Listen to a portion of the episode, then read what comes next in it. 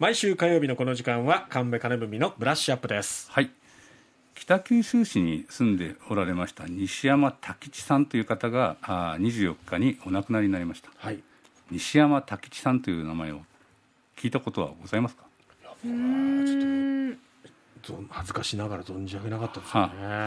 えー元毎日新聞政治部の記者さんで、まあ、私元毎日新聞にいましたから、はい。まあ、先輩にあたる方ですね、え沖縄返還交渉に伴う密約文書を入手して報道、お国家公務員法違反に問われながらも情報公開請求訴訟などを通じて密約問題の追及を続けたというふうに、えー報じられています。はい。で今日の朝刊ではですね、まあその古巣の毎日新聞の一面コラムでですね、はい。取り上げられています、えー沖縄返還協定で日米の密約に絡む機密漏洩事件で、えー外務省の女性事務次官から文書を入手した西山武史さんの有罪は確定した、まあ、有罪になってるんですね、機密漏洩事件で。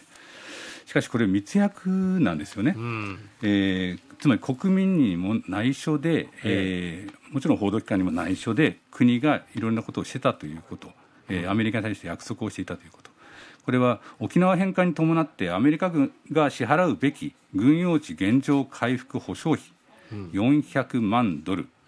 を日本側が肩代わりするという密約をお日米の間で結んでいたと。国民内緒ですこれ。えでこの、おまあ、ものすごいスクープなわけですね、はい。えー沖縄があの日本に戻ってくるかどうかた大変なあー、えー問題だったわけです、ええ。戦後お戦争の問題がずっとお尾を引いていた、それやっとお戻ってくることになるんだけどその時代わりにお金を支払っていたということですね。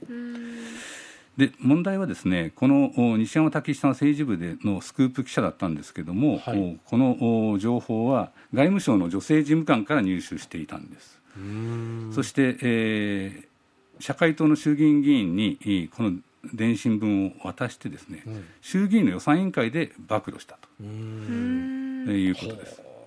で、えー事務官さんとともにえー国家公務員法違反で逮捕起訴されたということなんですね。でここの問題はあの、まあ、密約という大きな国家的なあー問題があって、ええ。それをスクープしようとした記者がいて、はい。えーそれが逮捕されてしまったということなんですね。ただ、その起訴の時に、この女性事務官との関係をお書かれています。情を通じていたと。あ情を通じていたというふうにえー書かれているんですね、起訴状に。これで、えー世論の流れがちょっと一変してきまして、ん。あのこの事件自体はあ1972年のことですけども、はい。50年も前のことなんですけどね、えーこ国を国は国民に内緒でこういうことをしているのかという憤りの中からですね、はい。そういう風潮から、えー男女の中、こんなやり方が許されるのかというですね、小さな話に切り替わってしまったと。えー、とそれはおおそらくう当時の国家意思でもあったのかもしれませんね。はえーで結果あー、えー機密漏洩という密約を暴いたんじゃなくて、機密漏洩という形で、えー逮捕・起訴されて有罪になっていくということで、まあ、外務省の方もお免職だし西山さんもお免職になっていくということです。しかし問題はですねやっぱりそういう小さなことだけではなくてですねえあの国がその密約が本当に結んでいたのかどうかということなんですが、えー退職後にえー実家の北九州市に戻ってきた西山さんはですね2000年あたりからですね密約を裏付けるうアメリカで公文書が公開されていったんです。本当の密約は裏付けている。ええ。ならば日本にもあるはずだよねということで国にえー密約文書の開示を求めて裁判を起こし、ええ。ーています。で、えー二審の東京高裁ではですね、えー国側の主張を認めて請求を棄却してるんですけれども、えうん。えー密約の存在自体は一審二審とも認定と、うん。つまり西山さんのスクープは本当に真実だったんですね。うん。ですからこれを外務省機密漏洩事件と呼ぶべきなのかと言われたら私は沖縄返還密約事件と呼ぶべきなんじゃないかと思っているんです。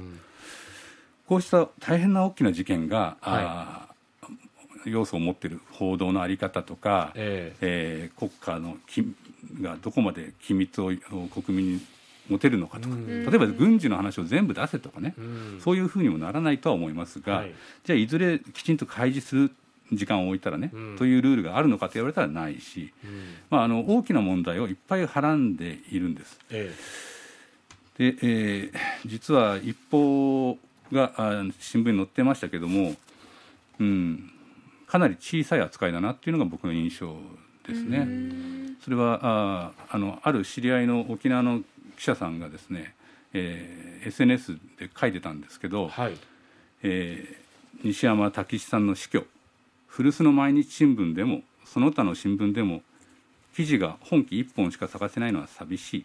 うん。沖縄密約知る権利権力の恐ろしさ取材源保護など書くべきテーマはいくらでもある、というふうに書いていて私もそうだなと思いました、まあ、あの少なくともこう亡くなった時にその事実を伝えるた上で、ん。えーこれをどう考えたらいいのかという指揮者のコメントを載せていくことは必要だったろうと思いますね。ちょっとこれは全国紙えーちょっと取り組みのしが足らないんではないかなと、お自分がであの在籍した毎日新聞も含めてそういう印象を持ちました。それからまたあの時期は問わないので、ええ。これはどういうものだったのか今はどう考えるべきなのかという解説面をきちんと作るべきだろうあと思いますね。んえーまあ、特に毎日新聞がどういう報道をするのかっていうのは多くの人が見ている話でもあると思います。ーはいえーここはあの西山さんが亡くなったということでいろんなことを考えさせられた週末になりましたね。はいはいさて8時40分過ぎのキャッチアップではどんなお話を？えー私がこれ以上ないと思うぐらい高いレベルの小説を紹介したいと。多分僕は一生読むと思います。何度も何度も。はい。そんな小説をはい。紹介していただけるということで、お楽しみに